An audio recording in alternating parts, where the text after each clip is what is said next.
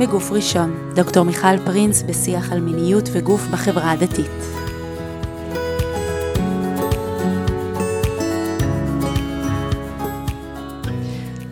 ברוכות וברוכים הבאים לפרק נוסף של בגוף ראשון. ובפרק הזה אני רוצה שנעסוק קצת בחינוך של נערים. הפרק הזה יושב על השולחן כבר כמה שבועות, והאמת שהוא גם כבר הוקלט פעם אחת ונגנז, והחלטנו ככה להעריך, ויכול להיות שגם יהיו, יהיו לו פרקי המשך. והפרק הזה בעצם עלה כ, כקריטי בעקבות uh, הרבה מאוד אירועים שמתרחשים בשבועות האחרונים. עכשיו, זה לא חדש לנו אירועים של uh, פגיעות מיניות, וכל פעם התקשורת uh, זורקת לנו עוד איזה, איזה משהו שקורה, אבל אני חושבת שכן אנחנו קצת מופתעים מה, מה, מהקיצוניות שלהם, מהאינטנסיביות שלהם, מהכמות של האנשים שמעורבים בהם. ואני אוסיף עוד, עוד לדבר הזה, אני חושבת שהדיון האחרון שהתרחש בשבועות האחרונים סביב הפוסט של רויטל ויטלזון, אה, מי שהיה במאדים בשבועות האחרונים, אז אני אעדכן אותו. אה, כן, צופיה, את היית במאדים בשבועות האחרונים.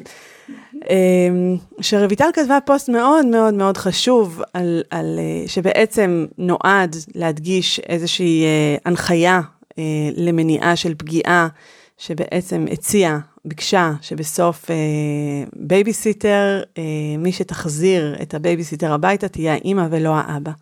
והדיונים בעקבות הפוסט האלה היו, היו דיונים מרתקים ומאלפים, הטונים עלו, כמו שאנחנו יודעים לעשות היום בכל ויכוח, ואותי מה שהטריד ב- ב- מהפוסט הזה זה, זה באמת השאלה של איפה הנערים. זאת אומרת, איך אנחנו מחנכים נערים, איך, מה אנחנו עושים איתם אה, בעצם בשביל לגדל אותם בעולם שלא מאשים אותם אוטומטית. איך אנחנו מגדלים נערים לסוג גבריות אחר, איך אנחנו לא רואים בזה כאוטומט, מה אנחנו אומרים להם כשהם אומרים שהם מרגישים שהם מתקיפים אותם, שהם תמיד בצד הפוגע.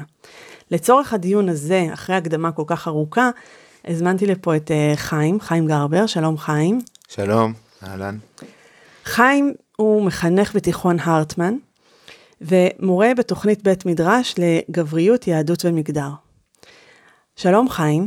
ואני אשמח שככה, קודם כל תציג את עצמך ובעצם מה אתם עושים בתוכנית, ואז נוכל רגע להתכנס ולחשוב ביחד מה, מה המטרות שלנו שם, מה אנחנו יכולים לעשות בשלב הקריטי הזה, שבו הנערים או הילדים עוברים משלב הילדות לשלב הבגרות, להיות גברים.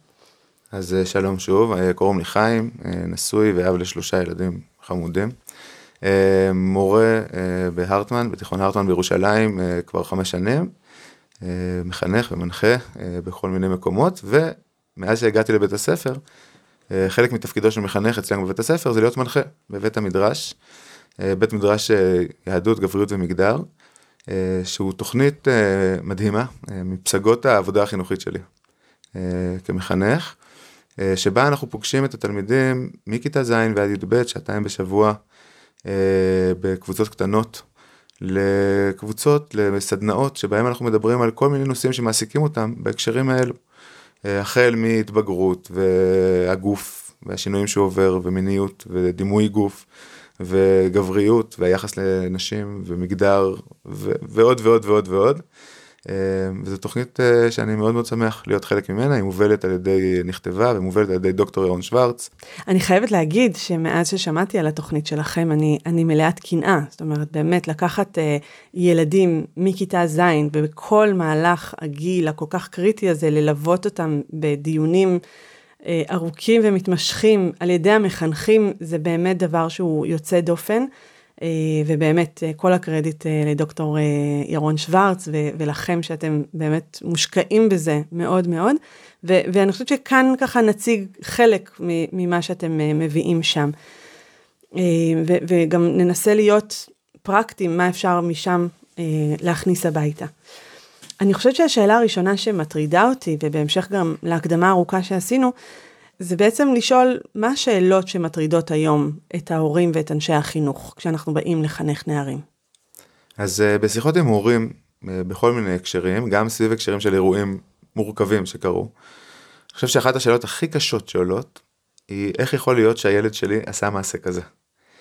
כי אנחנו מדברים המון על המוגנות ועל הצורך שלנו לשמור ולייצר אה, מוגנות.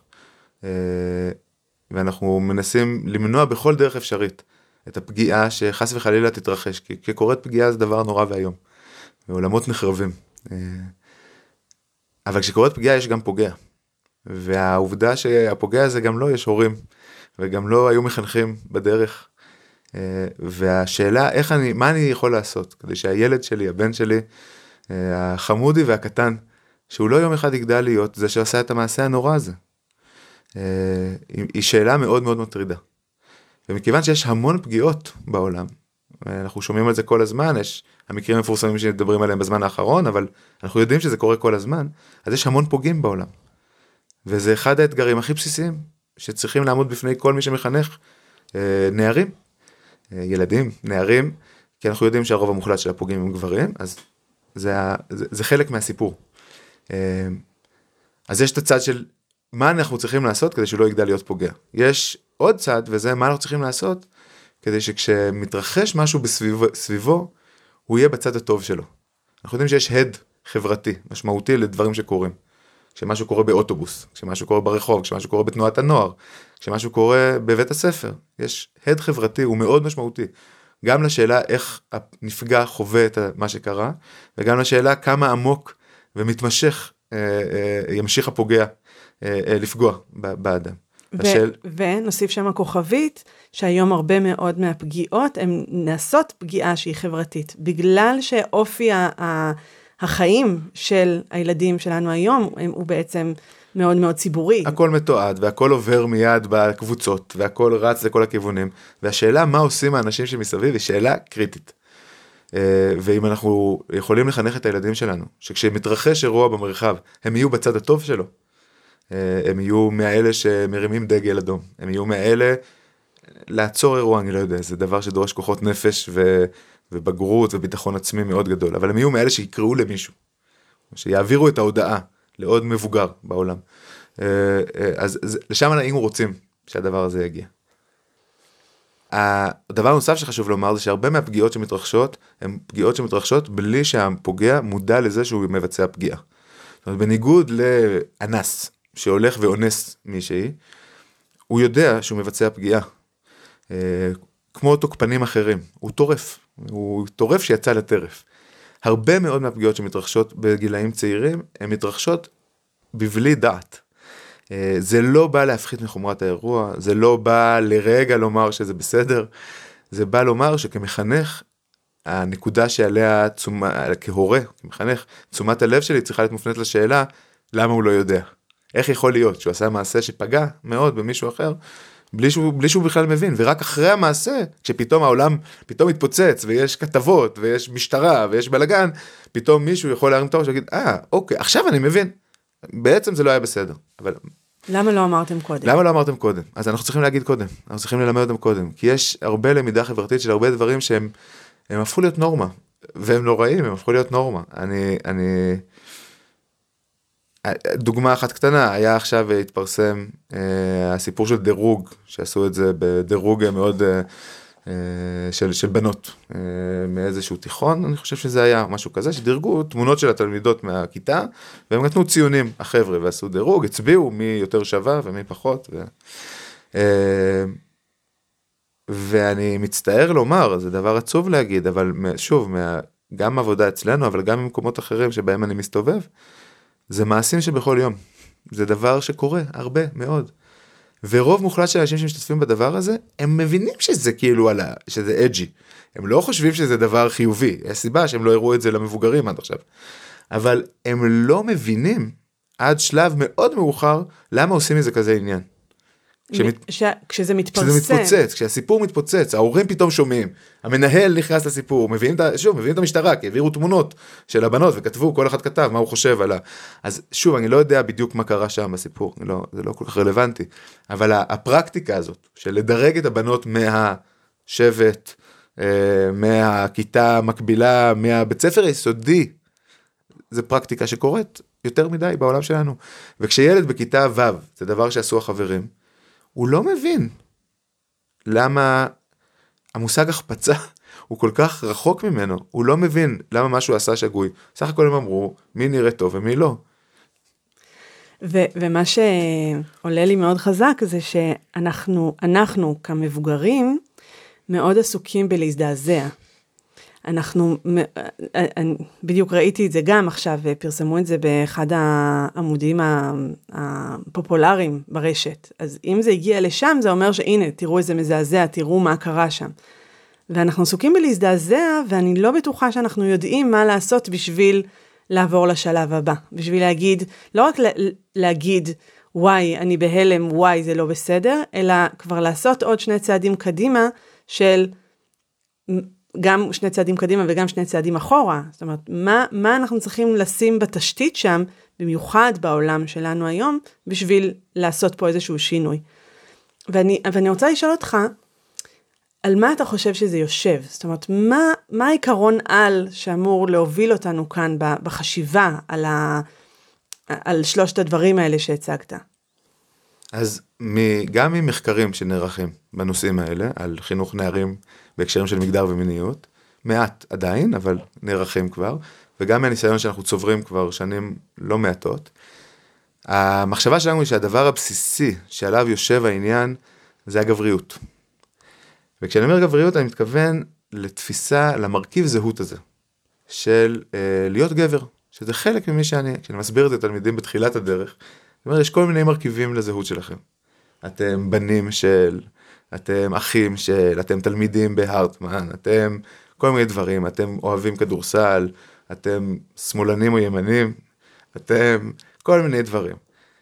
ואחד מהדברים שאתם זה שאתם בנים, זה חלק ממי שאתם. וככל שהם גדלים יותר, וככל שגיל ההתבגרות מופיע, הלהיות בן במעבר ללהיות גבר הולך ותופס יותר ויותר מקום בתוך העולם שלהם.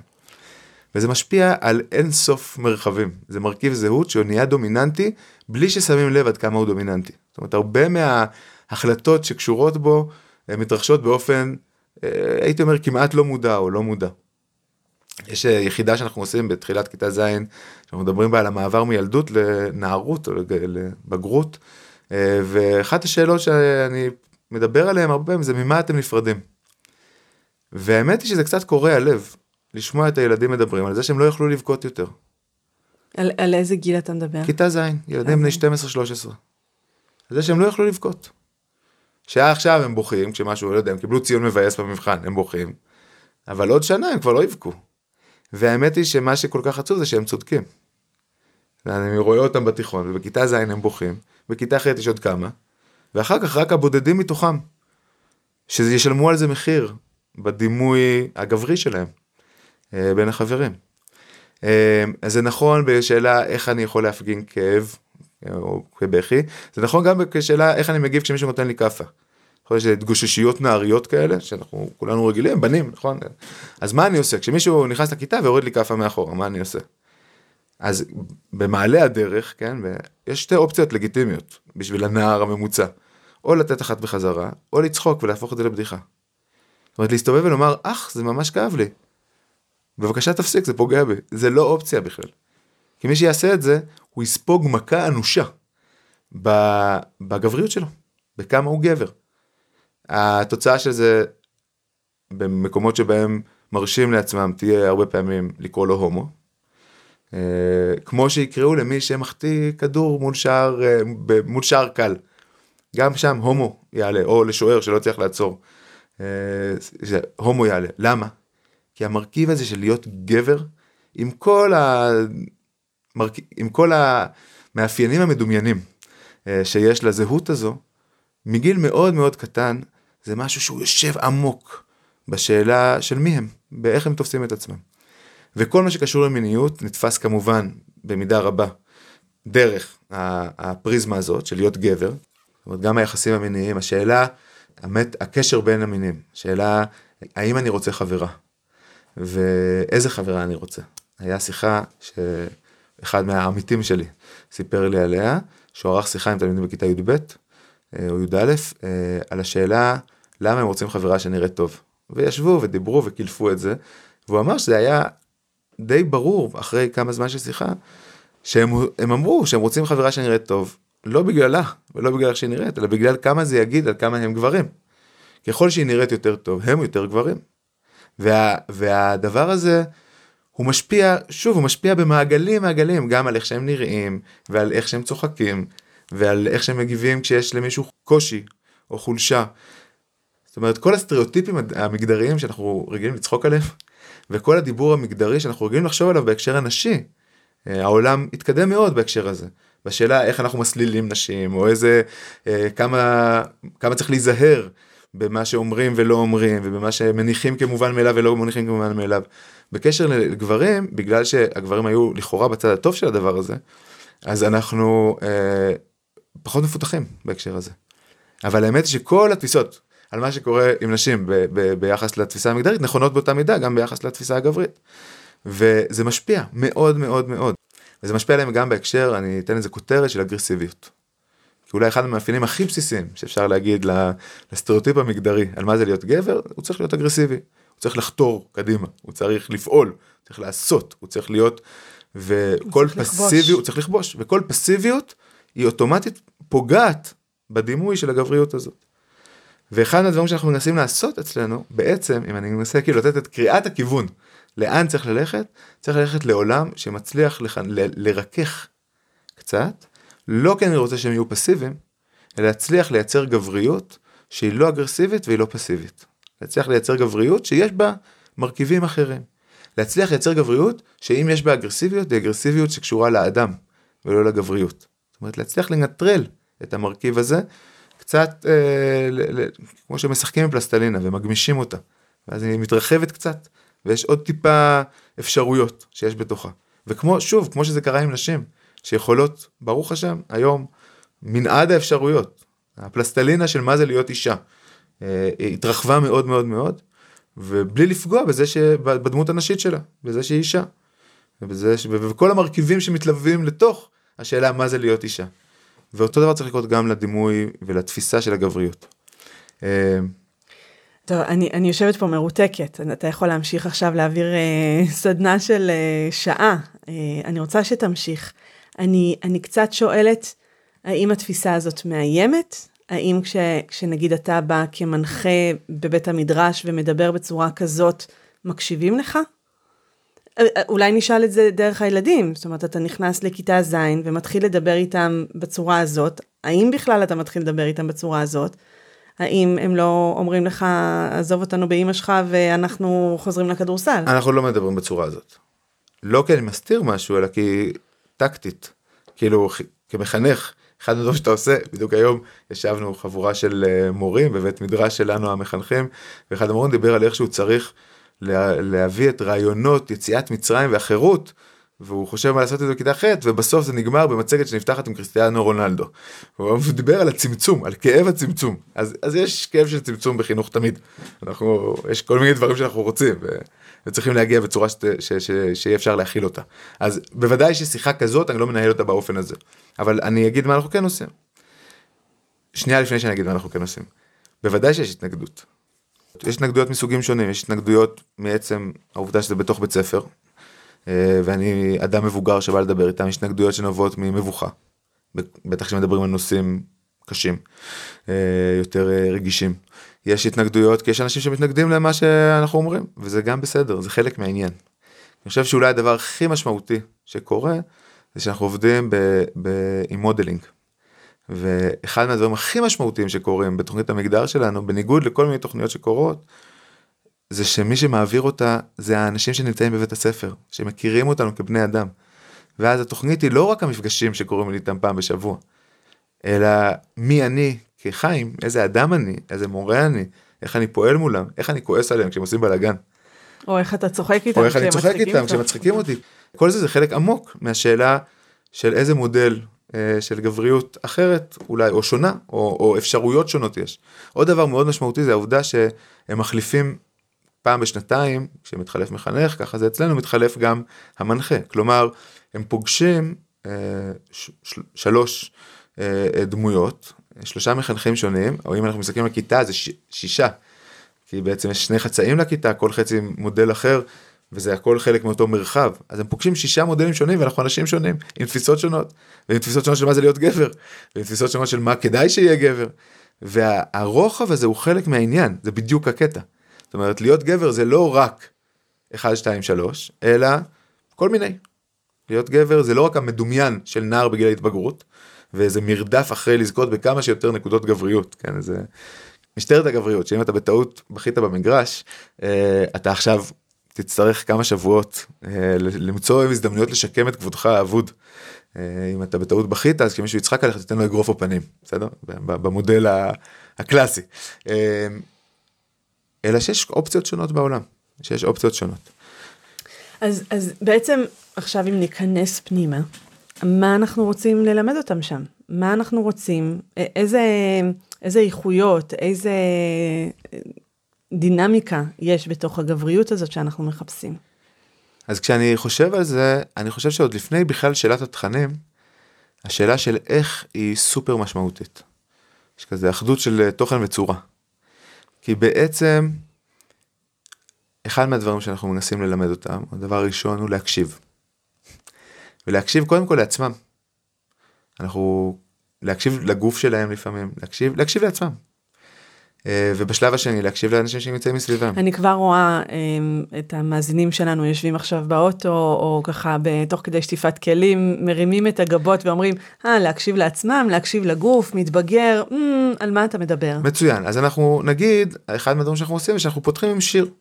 אנחנו פותחים עם חמש דקות, ארבע דקות, תלוי איזה שיר. שכזה מאיר אריאל.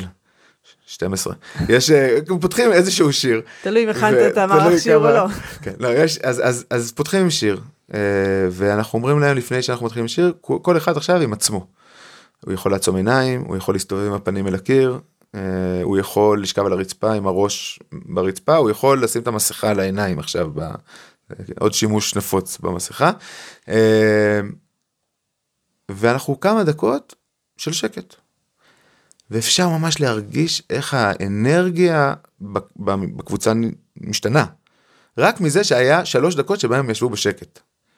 פתאום משהו נרגע, כאילו משהו, משהו משתחרר, יש איזו הנחת רווחה אה, באוויר, וזה כבר מאפשר משהו אחר. זה נכון שככל שהם גדלים, והם נהיים יותר ציניים, והם נהיים יותר לעומתיים, זה יותר קשה. אבל אנחנו ממשיכים לחפש. לחפש את הדרכים. יש uh, מחנך אחד שמאוד בעניין של מדיטציה, והוא מספיק דלוק על זה שהוא מצליח להדליק את החבר'ה שלו גם. יש מישהו שבעניין של תנועה, יש כל מיני. כל אחד מוצא, אני עובד עם שירים, זה, ה, זה העניין שלי, וזה הופך להיות חלק, יש לנו פלייליסט כיתתי, זה הופך להיות חלק מהעניין. Uh, ההמשך של זה, זה שבאמת אנחנו עובדים מאוד קשה לסטינג. כלומר, אני מאוד מאוד מאוד מאוד uh, מחזיק כדי שכשמישהו אחר מדבר הם יהיו בשקט. כדי לאפשר הקשבה. אה, בניגוד למנהג הגברי הידוע של לקטוע אנשים אחרים תוך כדי, ללמד אותם להקשיב. וללמד אותם לעצור את עצמם ולהגיב אחרי שהשני סיים. אנחנו פותחים בסבב פתיחה, שבו יש שאלה שכל אחד עונה עליה. רק כדי שכל אחד יגיד משהו בתורו. בדרך כלל שאלה שהיא קצת אישית, לא מאוד אישית, אבל קצת אישית. לדוגמה, איזה מנהג מדבר שעושים בבית שלך אתה תרצה לעשות כשתהיה מבוגר ויהיה לך בית משלך. לא יודע, כל מיני כאלה. סבב. וזה מלמד אותם להקשיב גם לעצמם, שוב, לחשוב מה הם היו רוצים, וגם לחברים שלהם. ההקשבה היא רק ההתחלה. כי אחרי ההקשבה עוד דבר שאני רוצה ללמד אותם, זה להיות מסוגלים גם לבקר את מה שקורה מסביב. הם מוצפים, אנחנו מוצפים, אנחנו חיים בעולם שמציף אותם כל הזמן במסרים. דיברנו על הגבריות, אז יש מצר, מסרים אין סוף על מה זה להיות גבר. אם זה אה, בסרטים, אה, שתרגיל חמוד כזה שאנחנו עושים, שמראים כמה דקות מכמה סרטים, ואומרים מה, מה זה אומר להיות גבר. אז נגיד שיורים עליך מלא ואתה לא נפגע. אתה בלתי פגיע, זה חלק מלהיות גבר גבר. אה, כל מיני, בתוכניות ריאליטי, בטיק טוק, ברשתות חברתיות, בכל מקום. בעיתונות. ואחד הדברים שאנחנו מנסים ללמד אותם לעשות זה לפקוח עיניים, להבין מה אומרים להם בכל מיני הקשרים, בהקשר של הגבריות, ולהיות מסוגלים להציב סימן שאלה. אה, ולהגיד מה ביניהם מורכב, או הם היו רוצים שיהיה אחרת. זה נכון גם ביחס לעצמם, הם מרגישים משהו, להיות מסוגלים להציב סימן שאלה על עצמם, על מה שהם מרגישים, על המיידי שלהם, על המובן מאליו שלהם.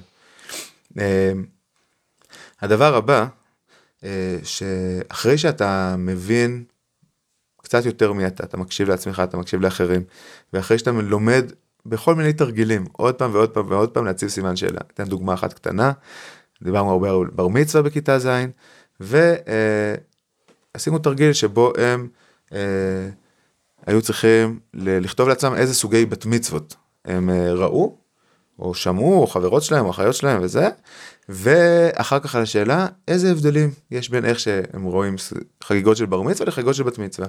רק השאלה הזאת, תרגול המחשבה בשאלה, לש... בהבחנה הזאת, לשים לב שיש הבדל, היכולת להציב סימן שאלה, ואז לשאול את עצמי, רגע, מה אני חושב על זה? שאלה מאלפת. מה אני חושב על זה? אני חושב שזה הגיוני. היה אחר כך דיון, היה מאוד מעניין. הם אכלו אחד את השני חיים, אבל היה מאוד מעניין. בין מי שהיו כאלה שאמרו, מה זאת אומרת? זה בר מצווה זה למצוות, ואישה פתוחה מחלק המצוות, אז יש לה מסיבה פה יותר קטנה, זה הגיוני. זה היה כאילו איזה תיאוריה כזאת, ו- ועצם ההבנה של הרבה מהם, שהמסיבות של הבנות הן לא יותר קטנות, הן פשוט לא קשורות לבית הכנסת, הן לא קשורות למרחב הדתי של רובן, הייתה הבנה שהיה אפשר לראות את, ה- את הגלגלים מתגלגלים להם במוח. עכשיו, אני בינתיים מסתפק בזה, כי לא משנה איזה תשובה יש לי לדבר הזה. לא משנה מה אני מאמין, לא משנה מה תפיסת העולם הדתית שלי, הפמינ... הפמיניסטית או שוביניסטית, או באמצע או לא זה ולא זה שלי, זה לא משנה. עצם העובדה שאני רוצה לגדל ילדים שמסוגלים להסתכל על המציאות, לאתר סימני שאלה, לאתר פערים, לאתר שונויות, ולהציב סימן שאלה, לשאול את עצמם מה הם חושבים על זה. התשובה תהיה ככל שתהיה, היא, היא פחות משנה כרגע. אז ללמד אותם שוב להקשיב, ללמד אותם להקשיב לעצמם, להקשיב למציאות, ללמד אותם להיות מסוגלים לבקר את עצמם, את המציאות, אני אגיד בסוגריים, גם להקשיב ליהדות, זה חלק מבית המדרש. אנחנו לומדים מקורות בתוך ההקשרים האלה, אנחנו לומדים מקורות, ואני אגיד גם להציב לפעמים סימן שאלה אה, על, על מה שהמקורות אה, מציבים ביחס למציאות, אם זה מנוגד ל, לדברים אחרים. המסקנה פחות רלוונטית. את הדבר הזה של להתבונן, של אה, אה, להקשיב, להתבונן, לה, להבין את הדבר ואז להקשיב לו, ואז לשאול עליו שאלות, מוביל אותנו לשלב הבא, שהוא היכולת להבין שיש תשובות שונות בעולם. שהם יושבים בקבוצה, והם ממש משוכנעים במשהו, והחבר שלי אדם ממש משוכנע במשהו אחר. התרגול הזה כשלעצמו, ושוב התוכן הוא אה, אה, משני, כי המתודה הזאת, העובדה שהם יושבים ומתרגלים שעתיים בשבוע, של לשבת ולשאול את עצמם שאלות ולהקשיב לעצמם ולענות. ואז להקשיב לאחרים שמדברים. ולשאול שאלות על דברים שקרו אתמול ומדברים עליהם כולם. או על אה, משהו שרץ uh, בטיק טוק או רץ ב... לא יודע מה, באיזשהו אתגר רשת חדש שמסתובב. עוד תפיסת עולם uh, יהודית כזו או אחרת שמצויה במרחב. היכולת הזאת מפתחת, מכשירה את הלבבות, אה, להבין שיש תשובות שונות בעולם. ושהתשובה שלהם שונה מהתשובה של החבר שלהם, והתשובה שלי שונה מהתשובה של המנחה הבא, שינחה אותם בשנים הבאות, או של המנחה שקדם לי. אה, והמרחב הזה מאפשר הכרה, בסוף מביא אותנו למקום שבו יש שונות. והכרה בשונות זה אנחנו, אני עוצר רגע, כי אני מרגיש תמיד כשאני מדבר על זה, דיברנו על זה בשיחה המקדימה שלנו, שזה דברים נורא פשוטים. נכון. זאת אומרת, בסופו של דבר, מה אמרתי? שצריך להקשיב, שצריך לתת לאחרים לדבר ולשמוע מה הם אומרים, וצריך לשאול שאלות אם זה לא נשמע לנו הגיוני. יופי. אבל, אבל, אבל אני אענה לך שאתה מדבר, ואני תוך כדי חושבת שזה כל כך מאתגר את התפיסה שאין עם מי לדבר בגיל ההתבגרות. אתה בעצם אומר, זה לא נכון, להפך, צ...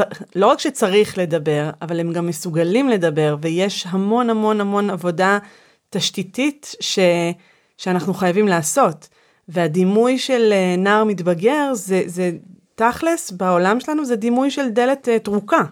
Uh, ותעזבו אותם והם נוהמים ו, ואין עם מי לדבר. ואתה בעצם בא ואומר, קודם כל הם יודעים לדבר וצריך רק לתת להם את המקום לעשות את זה, אבל גם מה שקורה שם הוא, הוא מאוד קריטי.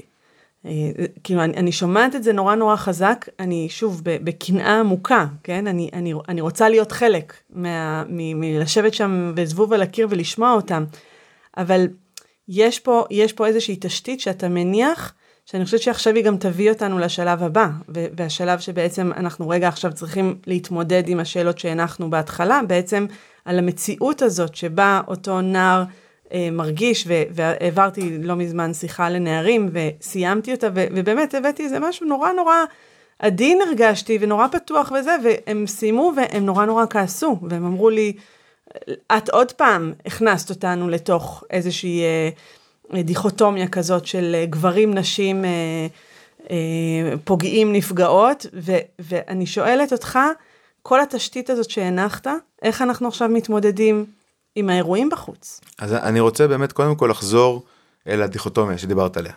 כי היא עולה מאוד חזק מהנערים. הם חיים בעולם שלנו, יש מיטו ויש כתבות על uh, מקרים מזעזעים בתיכונים ובתנועות נוער ובכל מיני מקומות. והתגובה הטבעית של רובנו לאירועים מסוג זה, היא תגובה שדומה קצת למה שכתבה רויטל רויטלטון בפוסט שלה, והוא, בוא נשמור את הגברים רחוק. בוא נייצר הפרדות, בוא נייצר מרחבים מוגנים. וזה פתרון שיש בו המון היגיון. מצד שני, בשביל... מאוד, מאוד הגיוני, ואני חושבת שרובנו נוקטים בו, כי, כי אנחנו באמת צריכים, והמון כתבו על זה. בסוף, אני כאימא, אני כאשת חינוך, אני כמבוגר אחראי, צריכה לשמור על, ה, על הבנות, ואני עושה, פה, עושה פה מרכאות, כי אחד הדברים שנורא כאב לי, לא דיברו על הבנים, כי הבנים נפגעים בהר, באחוזים גבוהים. אז באמת, יש את הסיפור של הפגיעה של הבנים, שכשיוצרים את ההפרדה הזאת, כאילו שאם נשלח את האימהות עם הבנות ואת האבות עם הבנים הכל יהיה בסדר, היא אה, פנטזיה. אה, וצריך לזכור את זה, זה דבר ראשון, שעד גילאים, אה, שבגילאי הילדות יש אחוז שווה של נפגעות ונפגעים. אה, וזה דבר שצריך לזכור אותו כל הזמן, כמה שהוא מחריד אותנו.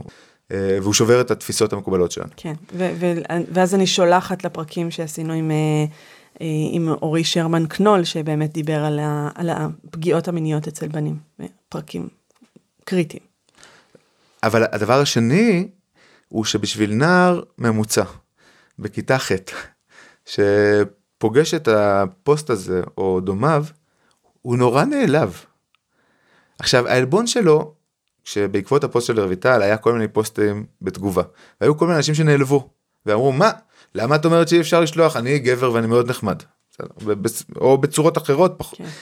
ו, ו, והתגובה לעלבון הזה היא סבבה תיעלב אבל זה שומר על בנות. ואני מה שאני רוצה זה שלא יהיה דברים נוראים שקורים. והעלבון שלך לא מעניין אותנו. תיעלב תיעלב תהנה. נשים אני... נפגעו במשך שנים אז אם עכשיו הגברים יעלבו קצת זה לא נורא. זה לא נורא. כן הבעיה היא שבשביל נער ממוצע, שהוא שומע את הדבר הזה, והוא בצד הטוב, זה אוטומטית מכניס אותו בקבוצה אחת יחד עם הפוגעים. וזה יוצר דיכוטומיה שהיא מסוכנת. כי אז זה הנשים הנפגעות מול הגברים הפוגעים. כשהדיכוטומיה שאני רוצה לייצר, זה מי שרוצה לפגוע, לעומת כל היתר. ואני מאוד רוצה שהנערים שלנו לא יהיו בצד ביחד באותה, באותו סל יחד עם הפוגע. אני מאוד רוצה שהנערים האלה יהיו בצד יחד עם הנפגעות או הנפגעים. ושכשהם יהיו בסיטואציה הם יהיו שם לעזר, או לפחות לא, לא, לא, לא בצד הרע. וכשהנער נעלב, הוא לא רק נעלב, כי העלבון שלו באמת לא כזה משנה, שיהיה לב. כשהנער נעלב, הוא נעלב כי הוא מרגיש את זה, שהניחו אותו בסל עם הפוגעים, ובעצם אומרים לו, אולי עכשיו אתה בסדר, אבל uh, אנחנו לא סומכים עליך. הגיוני שלא נסמוך עליו, הגיוני שניזהר מפניו, צריך להיזהר מפני כל אחד. אבל כשמעבירים מסר כזה לנער, שוב, בשלבי עיצוב הגבריות שלו והעולם שלו, מה אנחנו אומרים לו? אנחנו מחנכים אותו עם אצבע שאומרת נו נו נו. אומרים לו תפחד, תיזהר לך, תראה, לשם אתה יכול להגיע, דיר באלק. זה חשוב. יש uh, שמאל דוחה וימין מקרבת. חשוב שיהיה גם נו נו נו באוויר. חשוב להפחיד אותם עם מה יקרה למי שחס וחלילה יהיה עבריין, ופוגעני ואלים, רוצח או מטריד. אבל בעיניי זה רק צד אחד, וכשהוא הדבר היחיד שנמצא באוויר, החינוך מאוד מאוד חסר. והצד השני שלו זה שאני לא רוצה לחנך אותו לפחד, ולכן לא לפגוע. אני רוצה לחנך אותו להיות אדם אמפתי. אדם שמבין שגם בעולם המיני וגם במה שקשור לגבריות יש שני צדדים. ויש עוד מישהו בעולם. ולהבין שאם מישהו פוגע, הרבה פעמים זה כי הוא לא רואה את הנפגעת. אני רוצה לספר על uh, משהו שעשינו. לפני, uh, בסוף כיתה ח' עשינו איזשהו פרויקט, יש uh, תיכון מדרשיית הרטמן לבנות, מקביל לתיכון שלנו, ועשינו פרויקט משותף של תלמידי ותלמידות ח'. Uh, ובפרויקט הזה ביקשנו מהם, כל אחד בנפרד, בכיתתו, עם המחנכים או המחנכות שלו, לכתוב בשאלון אנונימי uh, מה מורכב בלהיות נער או נערה, או גבר או אישה, ובמיוחד נער או נערה. אה, והם כתבו כל מיני דברים מאוד מעניינים. ואחר כך שאלנו אותם, מה היית רוצה לומר לבני או בנות המין השני? ואז עשינו איתם עבודה על, על התשובות שהם כתבו בכיתה, כאילו פתחנו את התשובות ודיברנו עליהם, שוב, הכל באנונימיות, ולאחר מכן הבאנו את זה אל, אל הכיתה המקבילה, כן, אל בנות או בני המין השני. אה, ואני אגיד בסוגריים שהדבר הכי מרכזי שכתבו הנערים בכיתה ח' על מה מורכב בלהיות גבר או נער, זה שיש תחרות אינסופית. באוויר כל הזמן. הכל, תחרות אינסופית. והנערות כתבו שהן מתות מפחד. שהן מסתובבות ברחוב בפחד, שהן מסתובבות בסניף בפחד, שהן מתהלכות בפחד בעולם. והבאנו את זה לתלמידים שלנו. ושמתי, ככה הקרנתי על הלוח, והקראנו 30 ומשהו תגובות, אחת אחרי השנייה, שמתארות את הפחד מזה שיתקפו אותן. עם כל מיני תיאורים, שתקפו אותן כבר, שהן מפחדות שיתקפו אותן, והיה התנגדות בהתחלה, בארבע הראשונות, ואחרי ארבע או חמש תגובות, הם פשוט, העיניים שלהם נפערו. והלסת נשמטה. והם ישבו ב... לא יודע, תערובת של חרדה ו... ותדהמה מהדבר הזה. כי הם איתם, זה בנות שמכירים, הם איתם בסניף, הם בשבט, הם, הם מסתובבים. הם מכירים אותם, הם היו איתם בבית ספר יסודי, הרבה מהם. ולא היה להם מושג. הם לא העלו בדעתם את חוויית הפחד הזאת. שמסתבר שחצי מהבנות, כששואלים אותם מה זה להיות בת, מה מורכב, זה התשובה האוטומטית שלהן. והם לא הבינו את זה, הם מעולם לא חשבו על זה.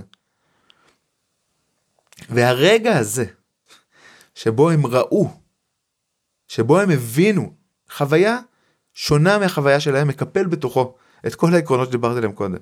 אתה יכול להיות קשוב, ויכול להיות ביקורתי למציאות, ולמה שאתה פוגש בתוכה.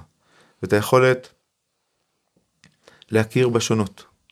שיש חוויית חיים ממש אחרת משלך, ואתה יכול להיות שם איתה. השלב הבא היה השאלה אז מה עושים, או מה הם רוצות ממני. גם שם אוטומטית עלה הדיכוטומיה הזאת שדיברנו עליה קודם. זאת אומרת, מה, מה הם רוצות ממני? באמת כל הזמן הן מאשימות אותי, מפחדות ממני, מה הם רוצות ממני? אני לא עשיתי כלום. או למה הן רוצות שאני אלווה אותם הביתה או... ואין לי כוח, לא נכון. לא בא לי. מה, אחד מהתלמידים אמר בדיוק את זה, הוא אמר, עכשיו אני מבין למה הם כל כך רוצות שאני אלווה אותם, לא הבנתי אף פעם את הקטע הזה של הליוויים. לא הבנתי את זה, הם מסנג'רות לנו את הנשמה, לא הבנתי למה. עכשיו אני מבין, נפל לו האסימון, הבין את העניין. אבל עוד פעם, הרעיון הזה שאומר, יש חוויית חיים ממש נפרדת משלי. אחרת לגמרי, ואני מכיר בה. אני חושב שככל שאנשים יהיו בתודעה כזאת יותר בעולם, הם ייזהרו יותר מלפגוע. באנשים אחרים שיש להם חוויית חיים שונה משלהם. אתה, אתה מספר את הסיפור הזה וזה כבר פעם שלישית שאני שומעת אותה, כי, כי גם בשיחה המקדימה וגם בפרק שגנזנו וגם עכשיו, ו, וכל פעם מחדש יש לי צמרמורת, כי אני חושבת שכאישה בעולם החוויה הזאת מאוד ברורה מאליה, כאילו אין, אין לי מה לומר, אני, אני לא צריכה להגיד בשביל שחברותיי ואחיותיי אה, יבינו מה, אני, מה, מה, מה הבעיה. אה, ואני חושבת ששוב, אם חוזרים לפוסט של רויטל, זה, זה שוב, החוויה הנשית שם היא מאוד ברורה, ו- ולהרבה נשים בתגובה היה מאוד ברור מה, מה שם, מה קורה. והמעבר הזה שאתם, שאתה עושה בעצם אה, בין, בין הכיתות, שוב, זאת המתודה פה, אבל שאתה מנכיח פה חוויה שהיא שונה, אבל זה כבר מתיישב על, על אוזניים קשובות, היא, אני, אני חייבת להגיד, היא פסיכית, היא פסיכית. ואז אני כבר מקבלת את התשובה, ככה אמרת את זה ככה על הדרך, ואני רוצה שממש נדגיש את זה, שאני לא רוצה שנחנך פה דור של אה, נערים וגברים שיגידו, אה, ah, טוב, בסדר, אז אני אשים מצלמות במשרד שלי, או שאני אה, לא אתקרב לנשים, אני אעבור לצד השני, אני, אה, אז אי, אי אפשר כבר לדבר איתכם. לא, לא, אני חושבת שהפספוס הגדול הוא שבעצם אנחנו רוצים קשר בין המינים. אנחנו בסוף רוצים שהבנות ייצרו קשרים בריאים עם הבנים, והבנים ייצרו קשרים, קשרים טובים עם הבנות, בשביל שנקים אחר כך משפחה ותהיה זוגיות, ו- ולא יהיה פחד בין, בין הצדדים. וכשאתה אומר את המילה אמפתיה, שפתאום היא מחליפה את ה... את הנו נו נו הזה ואת ה... תיזהר ו- ותדע שאתה בצד הרע של הסיפור, אז פתאום יש איזה נחת. פתאום זה באמת פתאום סוגר לי את המעגל של וואלה, אנחנו עכשיו באותו צד, וכולנו ביחד נלחמים ברע, ובאלימות, ובאגרסיביות, ובדבר הזה שבסופו של דבר יוצר מציאות של פגיעה בבנים, בבנות, בגברים, בנשים. אז, אז אולי, אולי זה צריכה להיות הכותרת של, ה, של המפגש הזה בינינו, של באמת, ה, באמת החינוך לאמפתיה. אמ, זה, זה מה שאני לוקחת מפה. Uh, כן, אני מסכים, אני מסכים, בהחלט חינוך לאמפתיה. וכמו שאמרתי, יש בזה משהו שהוא לכאורה כל כך פשוט, והוא מה קשור בכלל, מה הקשר בין זה שאני אחנך אותו להקשיב או להבין שמישהו שונה ממנו. אבל אני מאמין, אנחנו מאמינים, שההבנות האלה הם הבסיס, הם התשתית הבסיסית ביותר לחוויה כאדם וכגבר אה, בתוך המציאות.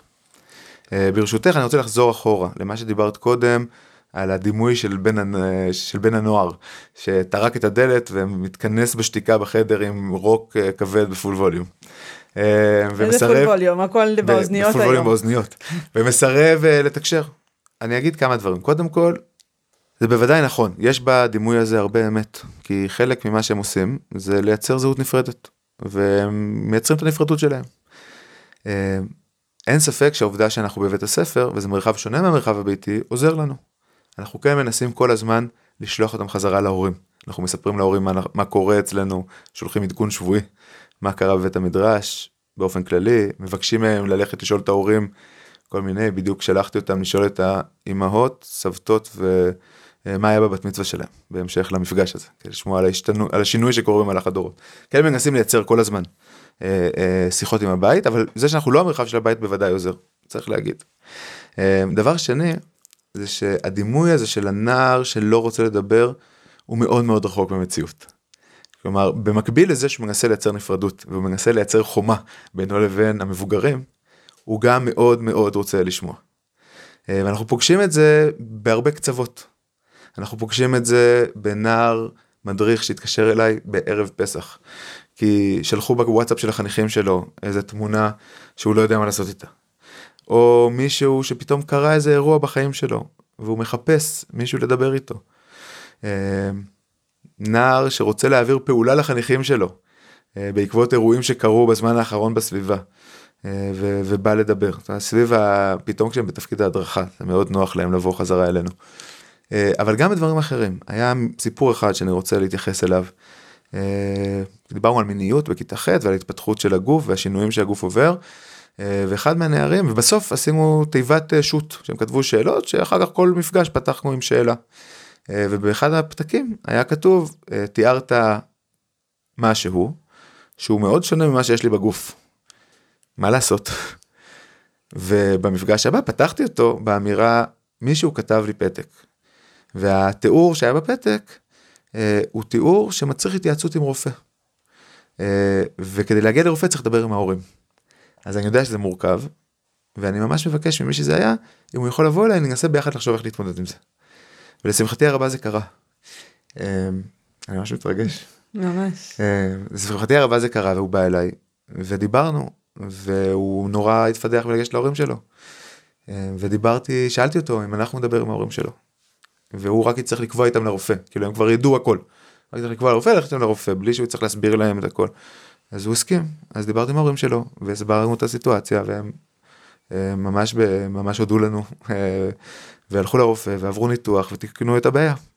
מדהים. אה, והעובדה שיש מרחב, ופה אני חוזר שוב לעניין של המודלינג.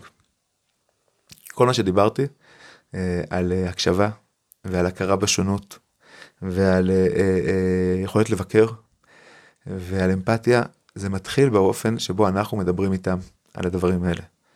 וכשהם מרגישים שאני מכיר בשונות שלהם, שאני מקשיב להם באמת, ושאני ביקורתי כלפיהם גם לפעמים כשיש לי מה להגיד, אבל שאני מאוד אמפתי, זה מייצר מרחב, הוא לא מבטיח כלום.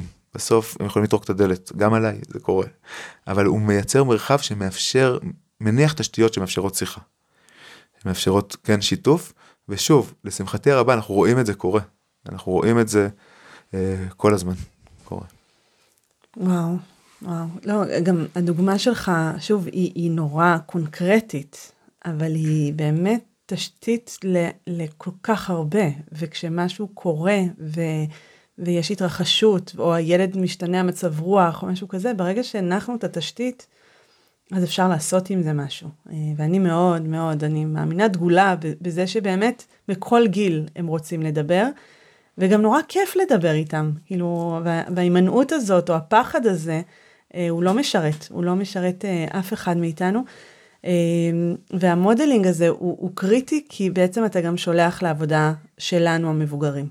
זאת אומרת, חוץ מזה שהעולם משתנה ואנחנו צריכים לעמוד באיזשהו קצב, אנחנו צריכים לעשות עבודה עם עצמנו, איפה אנחנו מול לקבל מישהו שהוא אחר ממני, איך אני בהקשבה, האם אני יודעת לנהל שיחה, אה, האם, איפה יכולות האמפתיה שלי, והאם אני נשארת באותה שיחה של אוי נעלבתי כי אמרו על כל הגברים ככה, או שאני, אה, אני אגיד, אני אגיד את זה בזכר, אני צועד צעד אחד קדימה ושואל בעצם מה המשימה שלי בתוך העולם הזה. אני ממש רוצה להודות לך על השיחה הזאת, ואני רוצה להגיד שאנחנו נמשיך אותה.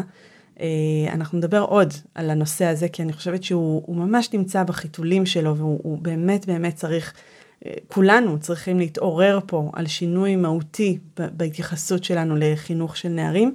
כמו שאמרת, אנחנו כבר שוחים בעולם הזה של חינוך של נערות, ואנחנו יודעים להגיד, ויש מערכת שיעור מוכנים, ו, והתגייסות גדולה מאוד לנושא הזה, ואנחנו ממש צריכים להרגיש שהעולם זז אה, בתנועה משותפת גם אצל הנערים. אז תודה רבה, חיים. תודה.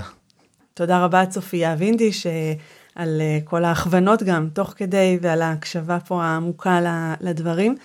אה, ואנחנו ניפגש אה, בפרק הבא. תודה רבה. בגוף ראשון, דוקטור מיכל פרינס בשיח על מיניות וגוף בחברה הדתית.